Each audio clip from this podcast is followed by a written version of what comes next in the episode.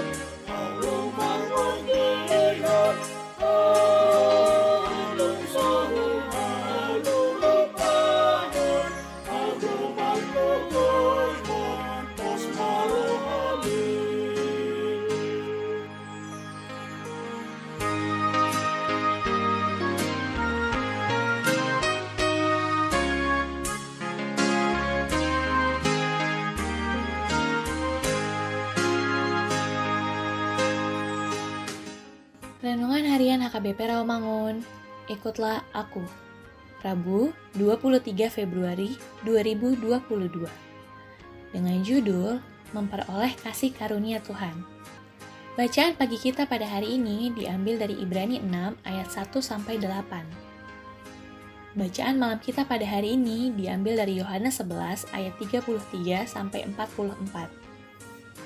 Dan kebenaran firman Tuhan bagi kita pada hari ini diambil dari kejadian 6 ayat 8 yang berbunyi, Tetapi Nuh mendapat kasih karunia di mata Tuhan. Hidup di bawah kasih karunia Tuhan adalah hidup di dalam perlakuan istimewa dari Tuhan. Pemberian kasih karunia itu semata-mata ada di bawah otoritas Allah sendiri. Prinsip kasih karunia itu datang dari Tuhan Allah kepada manusia, padahal sesungguhnya manusia tidak layak untuk menerimanya. Untuk itu, siapakah yang layak menerima kasih karunia dari Tuhan? Di tengah-tengah merajalelanya kejahatan manusia di bumi pada masa Nabi Nuh, Tuhan berencana untuk memusnahkan mereka dengan murkanya melalui banjir yang akan meliputi seluruh dunia. Nabi Nuh yang merupakan seorang benar dan senantiasa berusaha untuk berhubungan dengan Allah.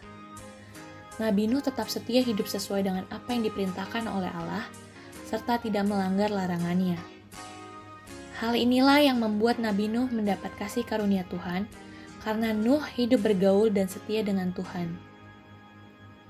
Setiap orang menghendaki hidupnya memperoleh kasih karunia dari Tuhan, karena melalui kasih karunia Tuhan banyak kebaikan yang kita rasakan dan semakin menguatkan kita pada pengharapan. Ingatlah bahwa orang yang memperoleh kasih karunia adalah orang yang senantiasa membangun hubungannya dengan Tuhan, meskipun dunia ini menggodanya. Melalui kesetiaan atas perintah dan larangan Tuhan dalam hidup kita, membuat hidup kita semakin dekat padanya. Marilah kita berdoa.